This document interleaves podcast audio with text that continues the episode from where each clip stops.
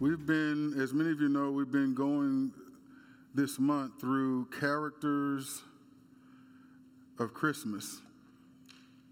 And there, there are so many more characters of Christmas than what we'll go through uh, this year.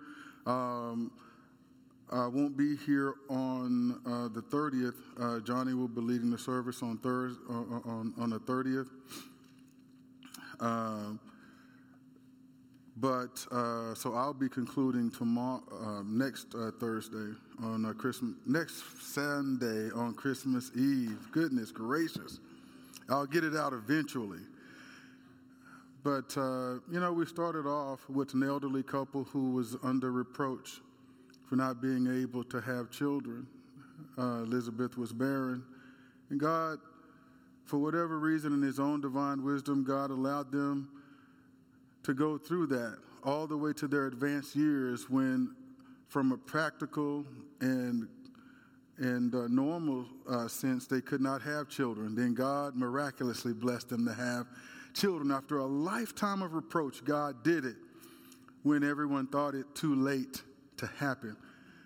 And that showed us that no matter what season of life you're in, right, God's good news is for you. It's never too late for God to do what he's promised he will do. Amen?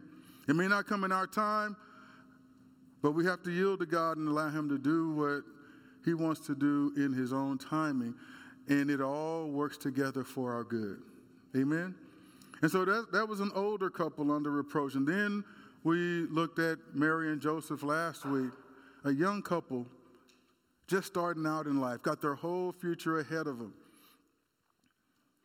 You know, and, and we talk about we, we talk about circumstances in life and all those things that are that are out of our control.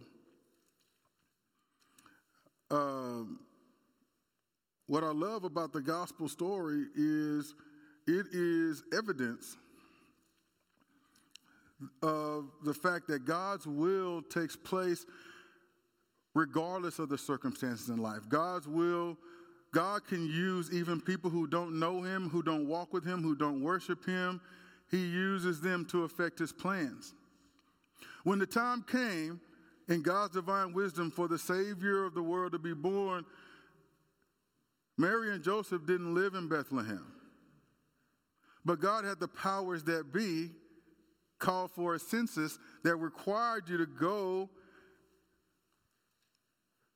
to go to the place of your uh, of your family, the place of your origin, which required Joseph to go to Bethlehem, even though his wife was very pregnant. It wasn't just by happenstance that this census was called. God moved on them, on, on the authorities, to do it because it was time for the Messiah to be born, and the chess pieces had to be moved into place so that prophecy could be fulfilled, identifying the Messiah through fulfillment of prophecy. And so that's why I don't worry. I don't worry who's in the White House. I don't worry who runs Congress. I don't care who's got gavels and judges, and I don't care who's in the Supreme Court. I don't care about any of that stuff because I know who's on the throne. Right? And I, I know what the Bible says, so I'm not afraid of things. You know, there are, there are things to be concerned about, and we got to do the, the we got to play our part, be responsible citizens and whatnot. But I am not running in fear of anything, right? Because I know my Redeemer lives, and I know all power is in the palm of his hand. He is the Alpha and the Omega. He knows the end from the beginning. Right? And all things, everything has been put under the authority of Jesus Christ. Amen. So it doesn't matter if I don't like it. It doesn't matter how rough it is. If it's allowed, God allowed it. And if I incline myself to him, I can see God's purpose in it eventually. He'll reveal that to me. And he'll reveal it to me what he requires of me in this season, in this moment. Despite these circumstances, what does God want me to do? Because the kingdom still has to advance. There are people in darkness that still need to be snatched out of darkness. There are people who are being deceived that still need to know the light of his truth. And so we need not be so focused on the circumstances around us that we lose sight of what God is calling us to and what he is doing in this world and what he wants us to do in response to him. Amen? So I just I just wanted to uh, wanted to say that. And I'll start off today. You know we're in Luke, but I'm starting off today with Isaiah chapter seven, verse fourteen. It's one verse in a very rich passage, but it's a prophetic verse about the birth of Jesus, about the birth of the Messiah. Isaiah says in chapter seven, verse fourteen, "Therefore the Lord himself will give you a sign. Behold, the virgin shall conceive and bear a son, and shall call his name Emmanuel." Some people get confused by this, but let's just take it one step at a time. Many centuries before Jesus came, God spoke through Isaiah that he who would be the Messiah would be born from a virgin. A virgin will give birth to him. She shall conceive and bear a son, and shall call his name Emmanuel. The, the Emmanuel means God with us.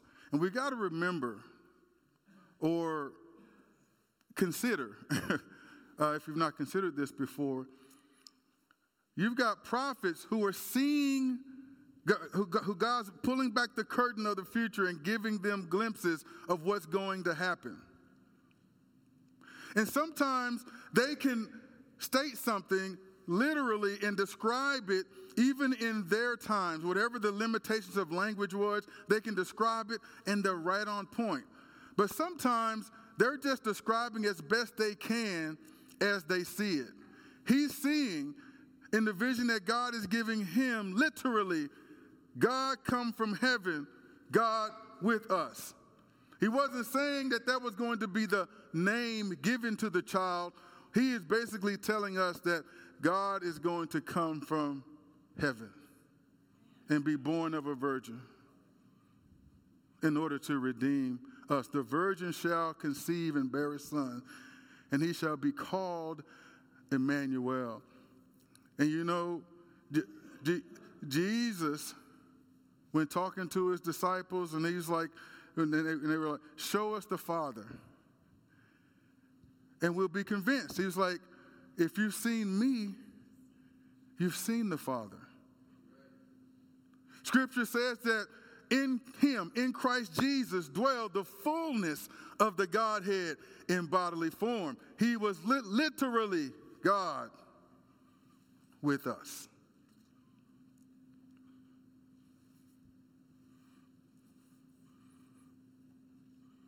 And so, and so going back to chapter two of Luke, I uh, start in the first verse, well, not in the eighth verse, but the first seven verses details the fulfillment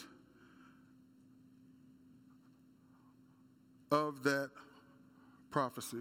I won't rehash it because last week we talked about the angel Gabriel and he visiting young Mary, telling her that she was going to have the Messiah.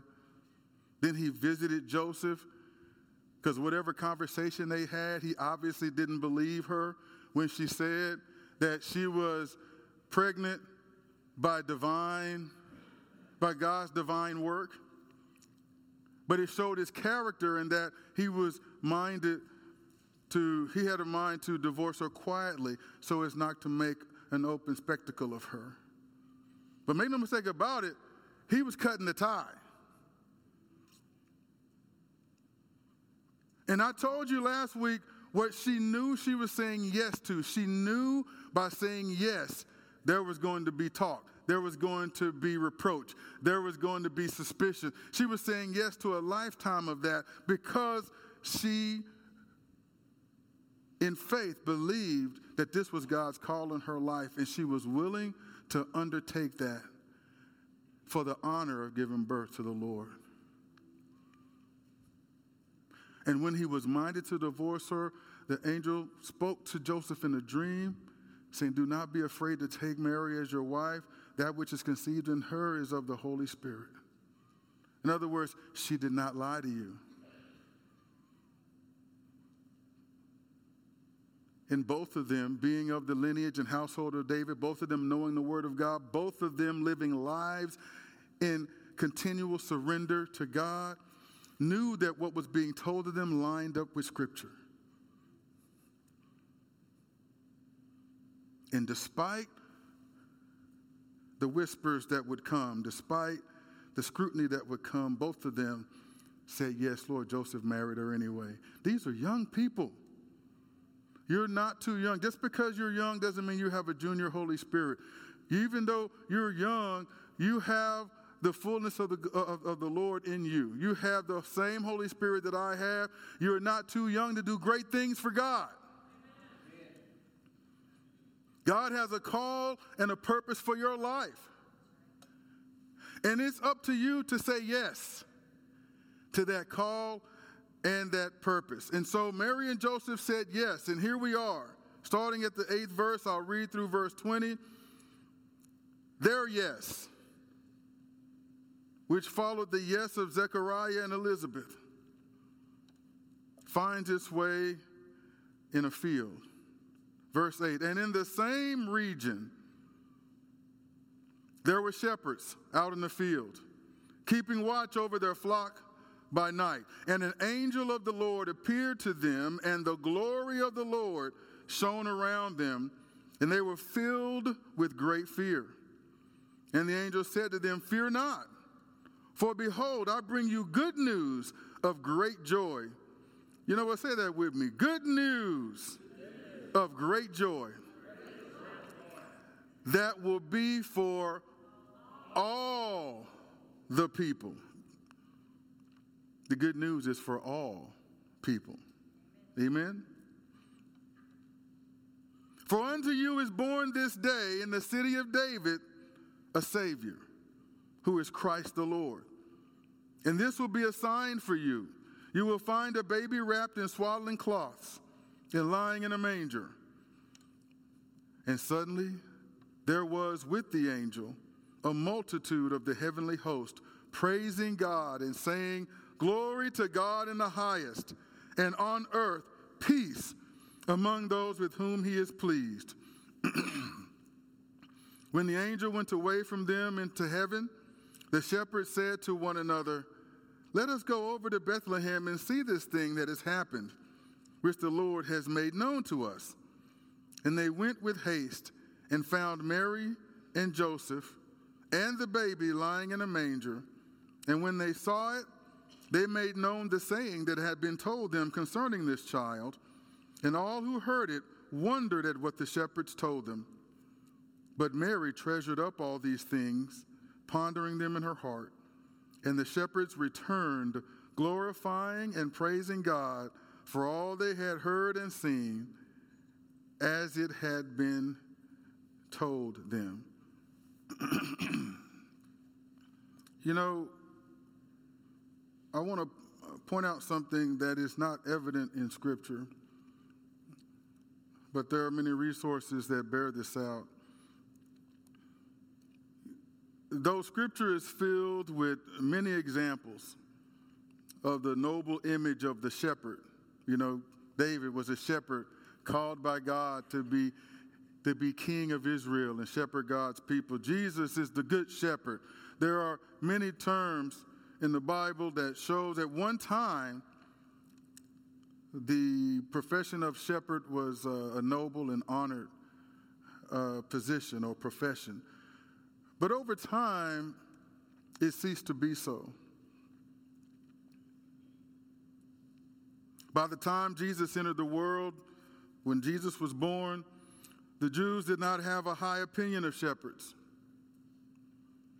In fact, it was quite the opposite.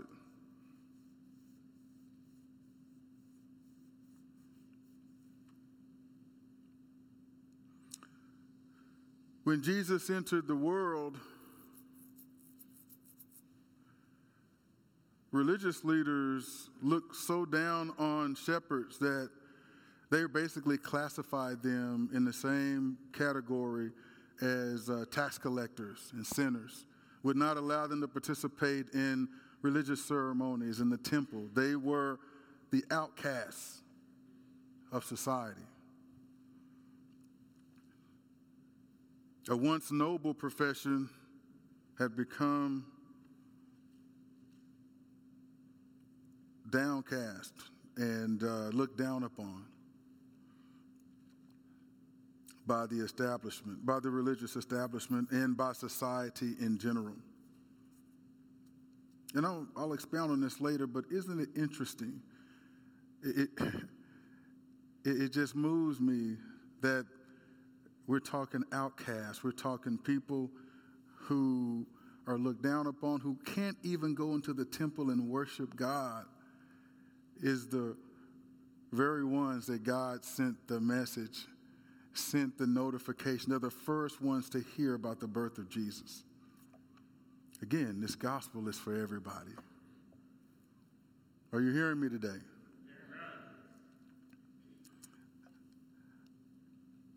Not only was the Messiah to be born via virgin birth, uh, prophesied and fulfilled in Jesus, but the but the location of his birth was also prophesied in Micah five, verse two, which says, "But you, O Bethlehem Ephratah, who are too little to be among the clans of Judah, from you shall come forth for me one who is to be ruler in Israel, whose coming forth is from of old, from ancient days." Again, that's a verse, one verse, not a lengthy verse, but it says a lot.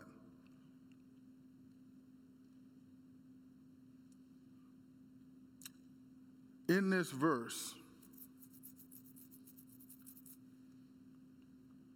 Micah announced that Israel would be humbled, in the first verse, would be humbled by foreign powers.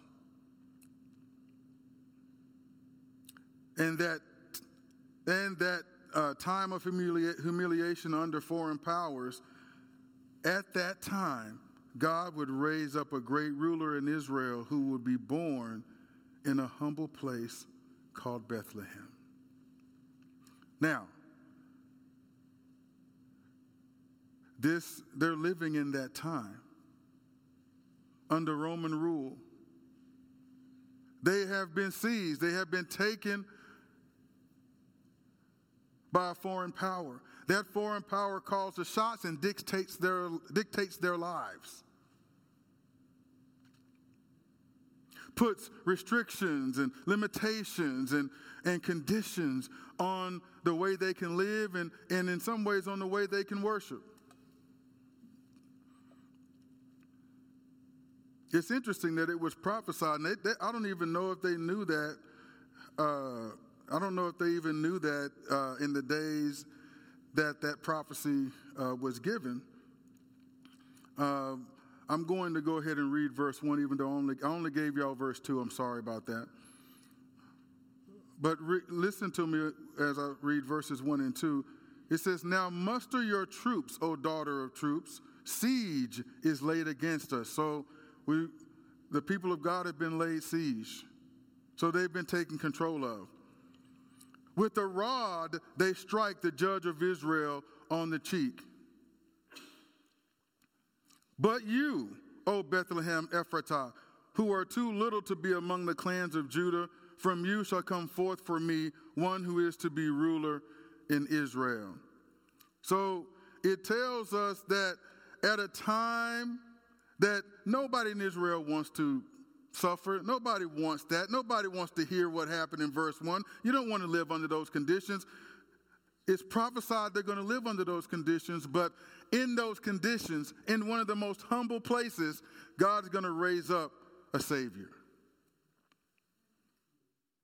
In it, you know, uh, having a sports background, it, it, it just reminds me so much, so many times how coaches, no matter what sport, no matter uh, no matter what sport or what season was in, it was always preached adversity and what it takes to overcome adversity. We're always taught to be prepared for adversity and to not be swallowed up by it, but to learn from it, grow from it, let it strengthen you, and you overcome it.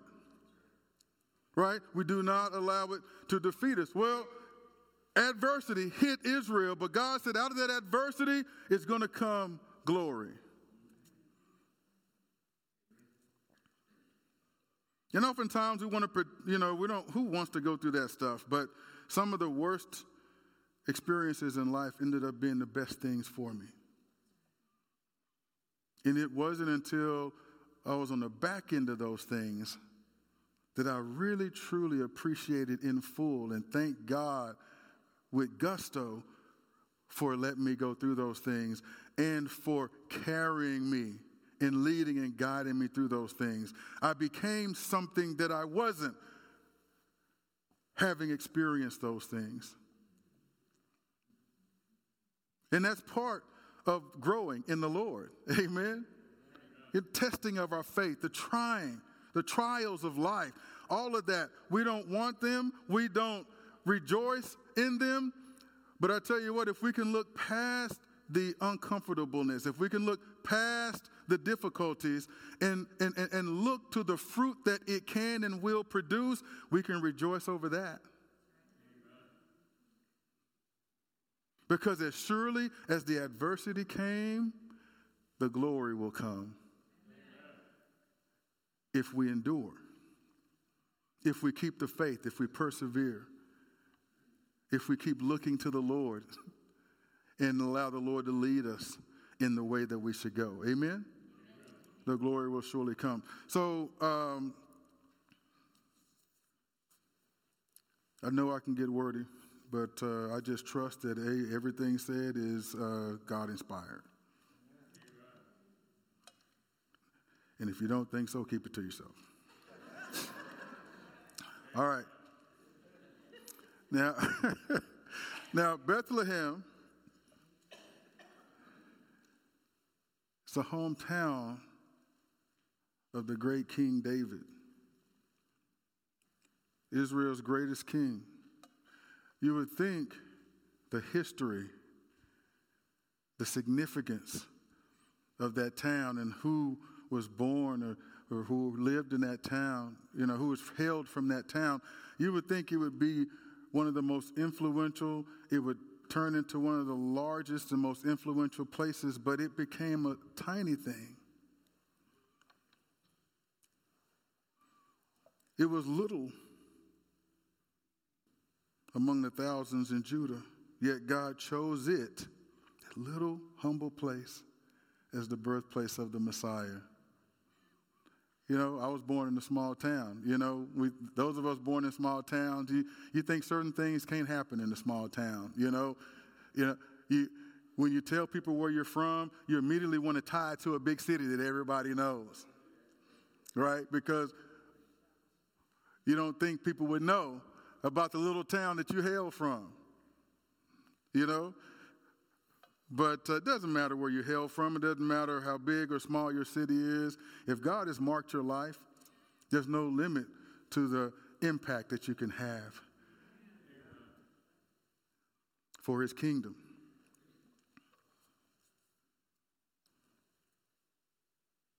But I want to get a, I want to get even a little deeper than that. It said the Messiah was to be born in Bethlehem. Anybody know what Bethlehem means? It means house of bread. House of bread.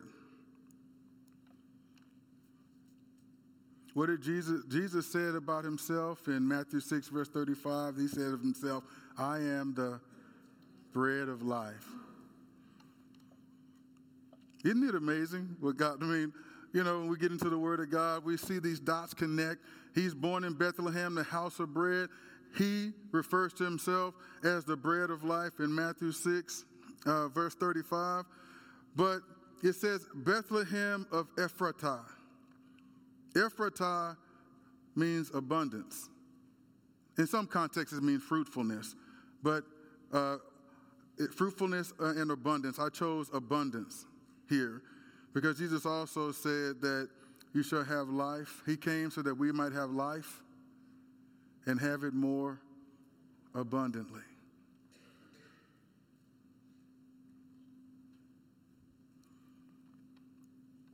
Jesus, the bread of life, born in the house of bread, that there might be abundant life given through faith in Jesus Christ. He also said in John ten, verse ten, that the thief comes only to steal and kill and destroy. But Jesus said of himself, I came that they may have life and have it more abundantly. I wanted to give the scripture reference. I got out a little ahead of myself earlier there. And I want to continue along that thread.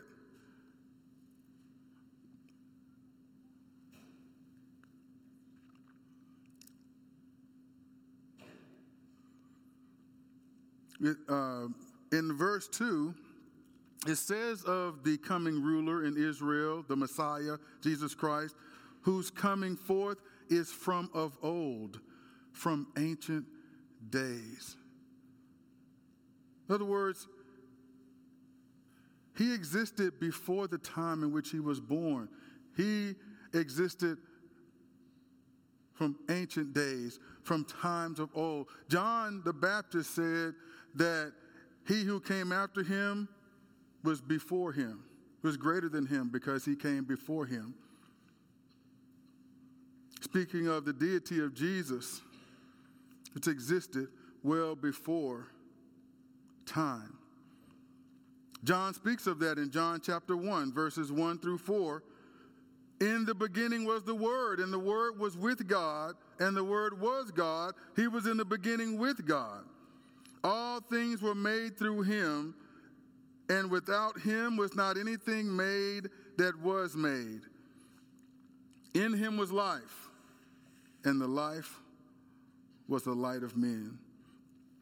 So we see Jesus being fully Son of Man and fully Son of God, being fully man, fully deity.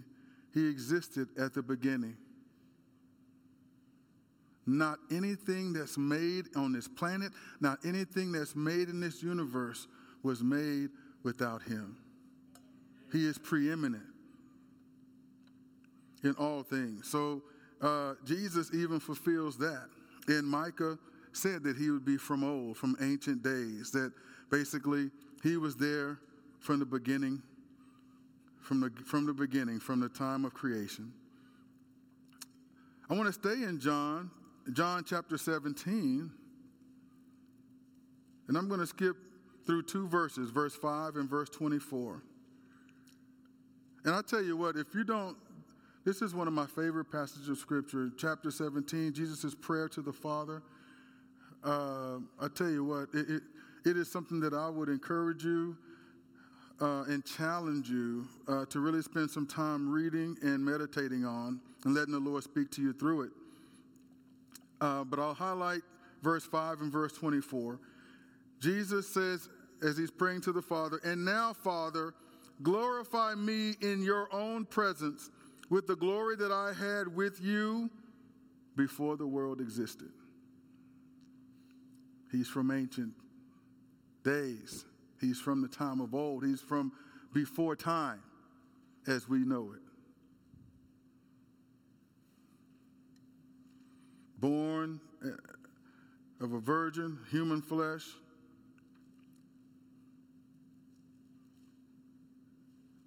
Yet divinely existing from everlasting to everlasting. He's God. Later on in that prayer, verse twenty-four, he says, Father, I desire that they also, he's speaking of us, whom you have given me, may be with me where I am to see my glory that you have given me because you loved me before the foundation of the world. You see, Jesus is not just a man.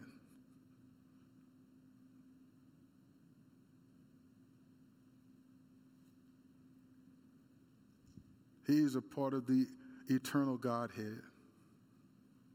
Father, Son, Holy Spirit. He's God with us. Emmanuel. Amen? Amen.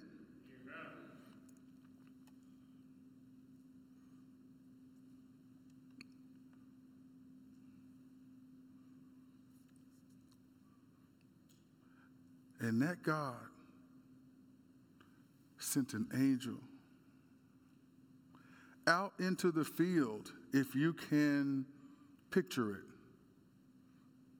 You know, shepherds, it says they were out in the field with their flock, sleeping out in the elements. I don't know how cold or how warm it is. But in the still of night,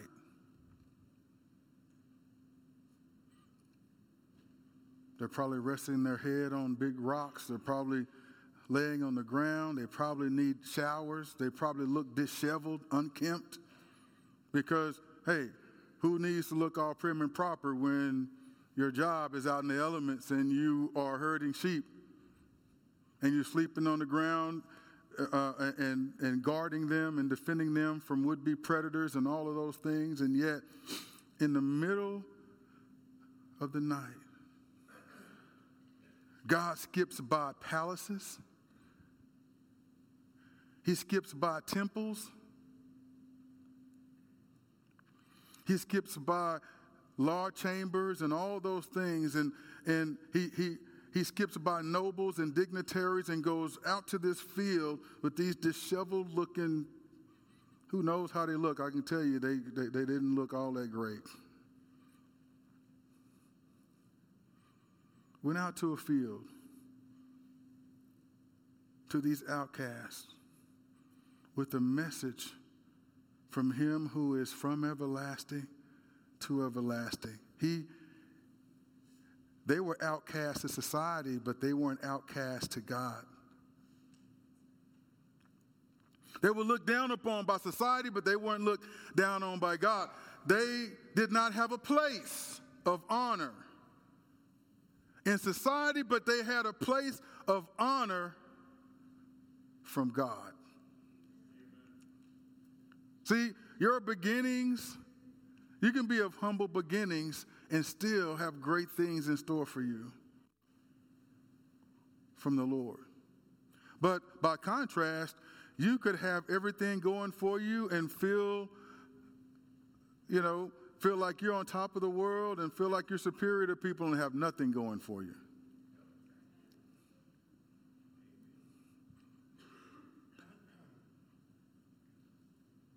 You can accomplish a lot of things and get glory in the eyes of men, but uh, hear me when I tell you that only what you do for Christ will last. Only what you do in the Lord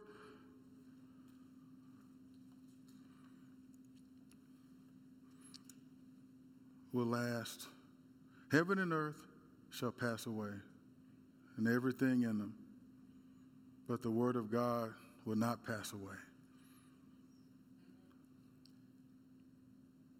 Treasures on this earth can be stolen, they can be corrupted,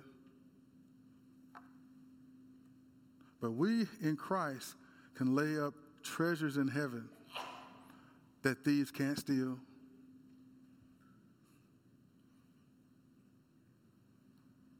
That can't erode or decay. You know, there's accomplishments and, and treasures on this world that we can accumulate them, but we cannot take them with us into eternity. But what we do for God, what we do in obedience to him, he lays up treasures in heaven.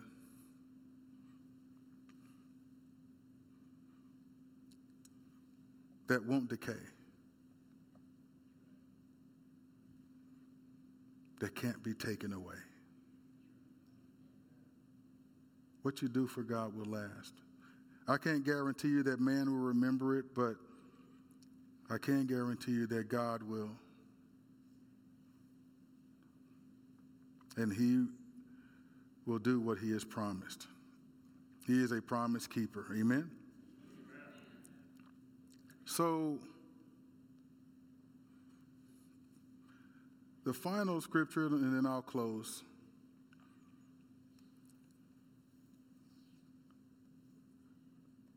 I I didn't want to have a whole lot to go other than to tie some of these pro, these prophecies, a couple of these prophetic scriptures.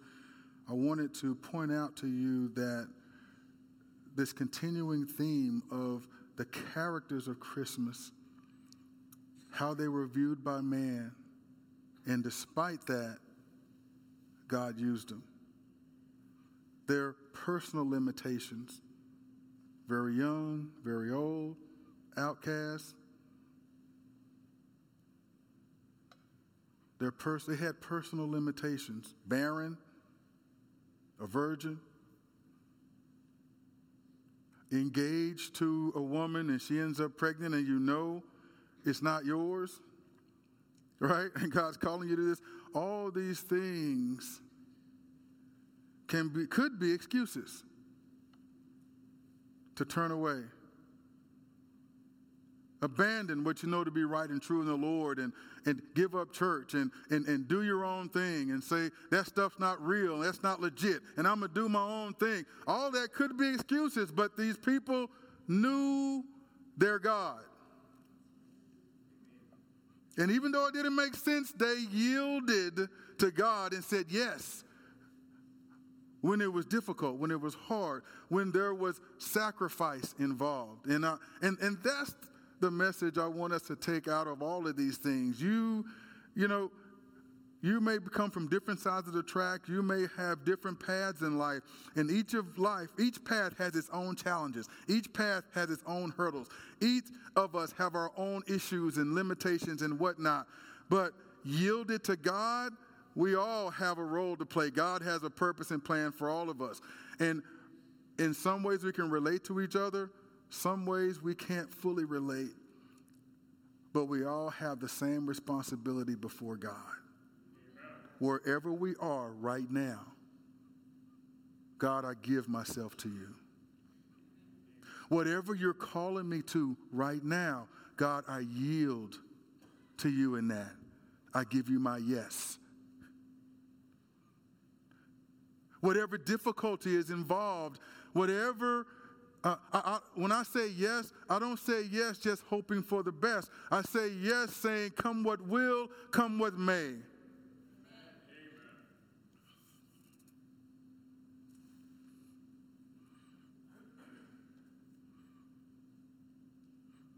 We sometimes fantasize or glorify these stories, but there are hard truths and hard realities depicted in these stories. And, uh, you know, that there are examples here that if we see them, we embrace them, and we model them, we'll see God move in our lives and in our time just like we see him moving in the Bible.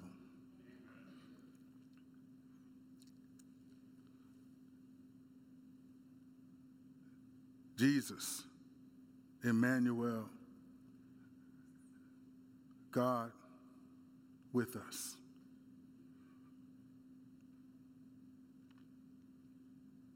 John chapter one, starting at the sixth verse.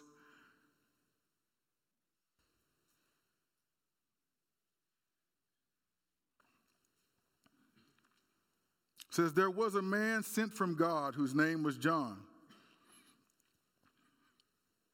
Remember, he's the son of Elizabeth and uh, Zechariah. He came as a witness to bear witness about the light, that all might believe through him. He was not the light, but came to bear witness about the light. The true light, which gives light to everyone, was coming into the world. Speaking of Jesus, he was in the world, And the world was made through him, yet the world did not know him. He came to his own, and his own people did not receive him. But to all who did receive him, this is what I really love. But to all who did receive him, receive Christ Jesus as faith, uh, by faith as your personal Lord and Savior, who believed in his name, he gave the right to become children of God. So by faith, we are children of God in Christ Jesus, who were born not of blood, nor of the will of the flesh, nor of the will of man, but of God. We've been born again, divinely so, by faith in Christ Jesus, our Lord.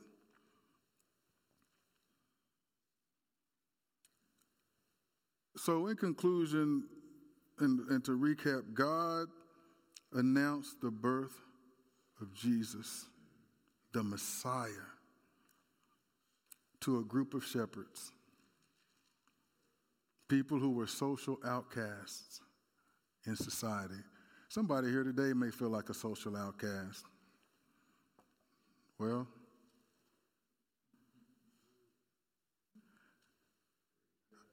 I hope you realize that is not a uh, that, that does not unqualify you or not disqualify you to God. As a matter of fact, it might qualify you uh, in God's eyes.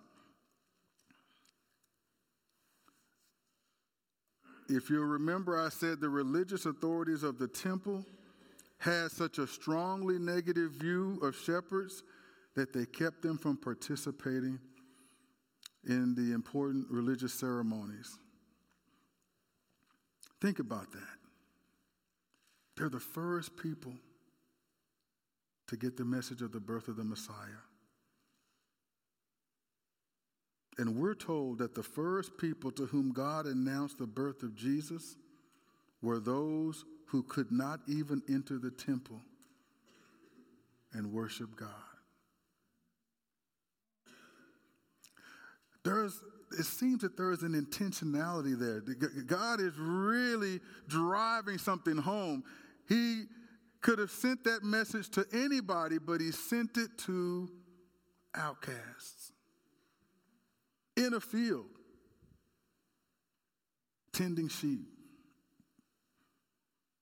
He's driving home the point that this gospel message is, is intended to be good news for any and everybody who would but humble themselves and place their faith in Christ Jesus.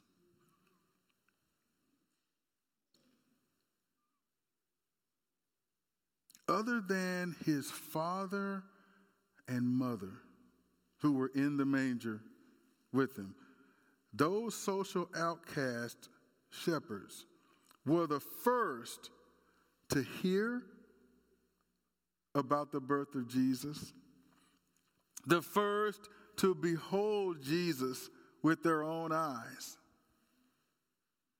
the first to worship Jesus,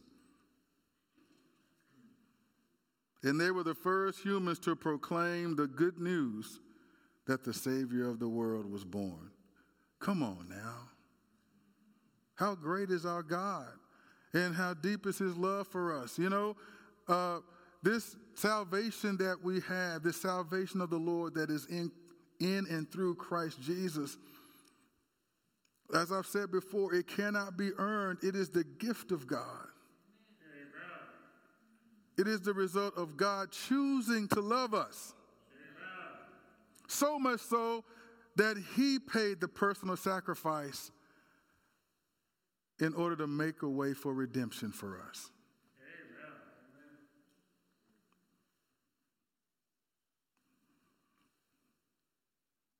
Truly, the birth of Jesus is good news for all people, the young, the old, the rich, the poor, and the social outcasts. So be encouraged this season. Remember, as we celebrate Christmas, and hey, who who who doesn't love to give gifts? It's a blessing to be able to afford to get gifts and to give gifts, to express your love in that way. Who doesn't love to receive gifts? You know, I'm not going to vilify that, you know, and talk about the uh, commercialization of Christmas and all those.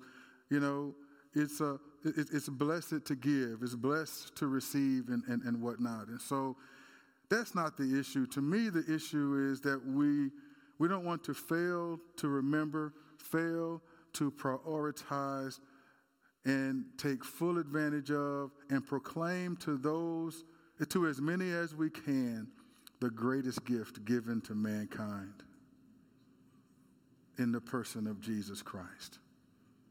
Because that's why we sing, right? That's why we celebrate Christmas, the birth of the Lord and Savior of the world, Jesus Christ. Amen.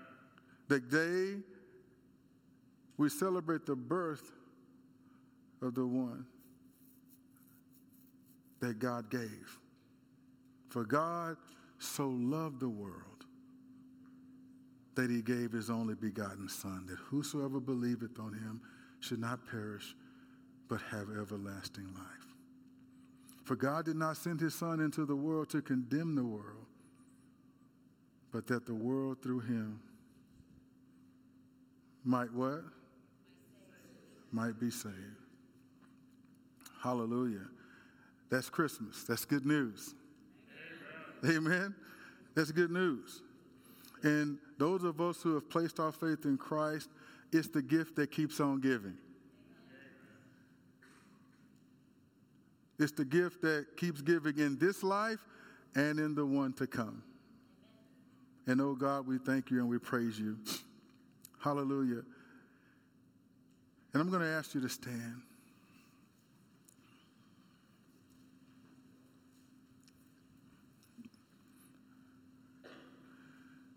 And I'm going to ask you to respond to this good news. If you're here today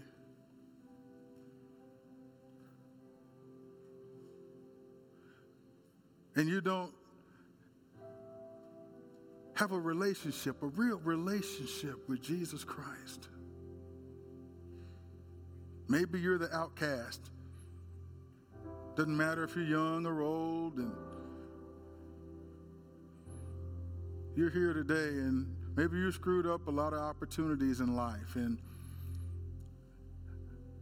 and you're here today because there's you've exhausted all other options. You've tried everything else, and you're not sure if God wants you, but you're hoping. I I pray that you've been convinced this morning that God has loved you your entire life. He knew you when you were in your mother's womb. You were fearfully and wonderfully made. He had a purpose and plan for your life before you even knew there was a God. And that he has marked you to be reconciled to him, despite the fact that you've been living your life without regard for him. The love of God is beyond comprehension. He wants you. He loves you. He sent his Son to die on the cross for your sins. And you have an opportunity today, right now, to have the slate wiped clean, to have the blood of Jesus wash away the sins of your past and to wash you whiter than snow, and to make you a child of God, a redeemed, beloved child of God whose name is written in the Lamb's Book of Life. And when your time on this earth is done, you will spend eternity in heaven with him. All because when the opportunity was given, when the God who loved you so much that he gave his only begotten Son for you, to pay your sin debt, that he might be reconciled to you when he offered you the gift of salvation. You received it. You received his son, Jesus Christ.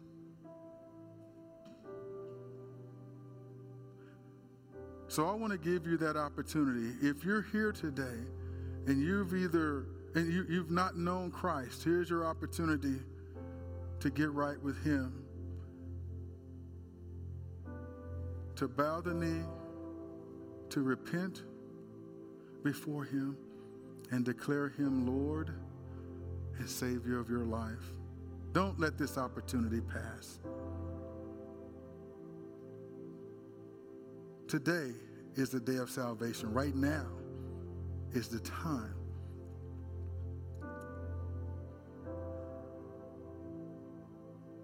To be reconciled to God. That is his heart for you. Uh, if you're here today, maybe you've backslidden, maybe you've gone astray for a while, and maybe you're here because it's Christmas season, but God has a deeper and more profound reason for you to be here. He wants you to walk with him in spirit and in truth. He wants you to be right with him again. Please come and take advantage of this opportunity.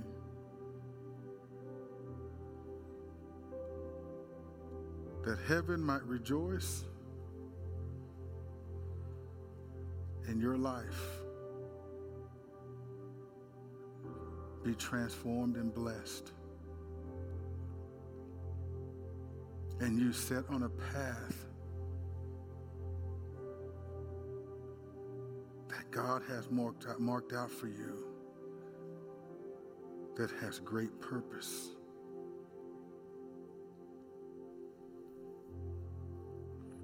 And a wonderful future for you.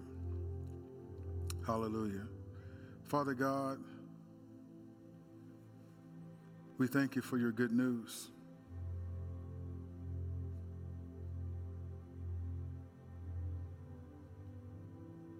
We thank you that we can rejoice in Christ.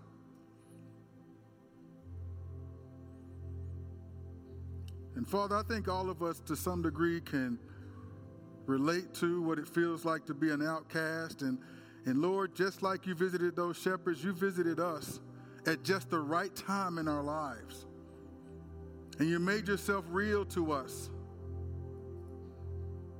You made your, you made the gospel message resonate in our hearts. And it compelled us to place our faith and trust in you through Christ Jesus. And Father God, we have tasted and we have seen that you are good. All the time you are good.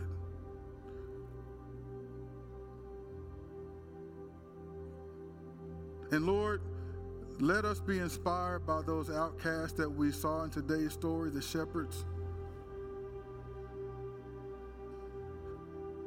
When the angels finished talking and the heavenly host finished singing and praising glory to God, uh, giving glory to God, they said, let us go and see this thing that we've been told about.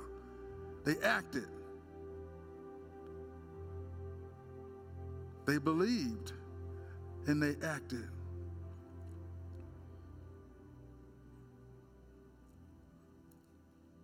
They didn't let their perceptions of themselves or how society viewed them stop them from acting on the truth that they had been told. They acted, and by acting, they became vessels of honor that were used by you, Lord. Pivotal, impactful characters in the Christmas story.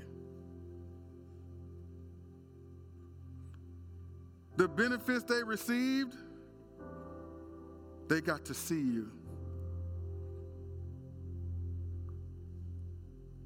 On the night that you were born, they got to see you with their own eyes. They got to praise you. They got to tell the story, the good news, the gospel.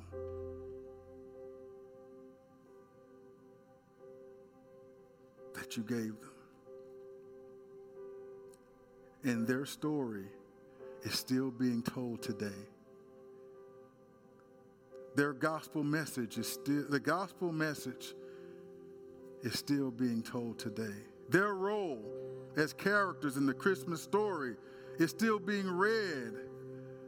It's still moving us and inspiring us. Today, there's a many a religious leader who are footnotes in history, but these shepherds, these unnamed shepherds, their faith and obedience to you has impacted countless lives throughout the generations and has played a role in many people coming to faith in Christ Jesus. Father God, I pray for that kind of impact for us. Because the gospel is still needed. The world is still suffering and walking in darkness. And the light of your gospel, the light of the life of Jesus Christ, is needed to give hope and inspiration.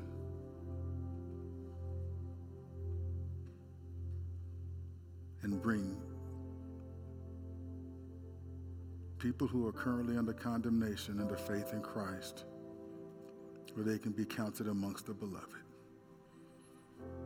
Father, I pray this humbly in Jesus' name. I thank you. Amen. Amen. Hallelujah.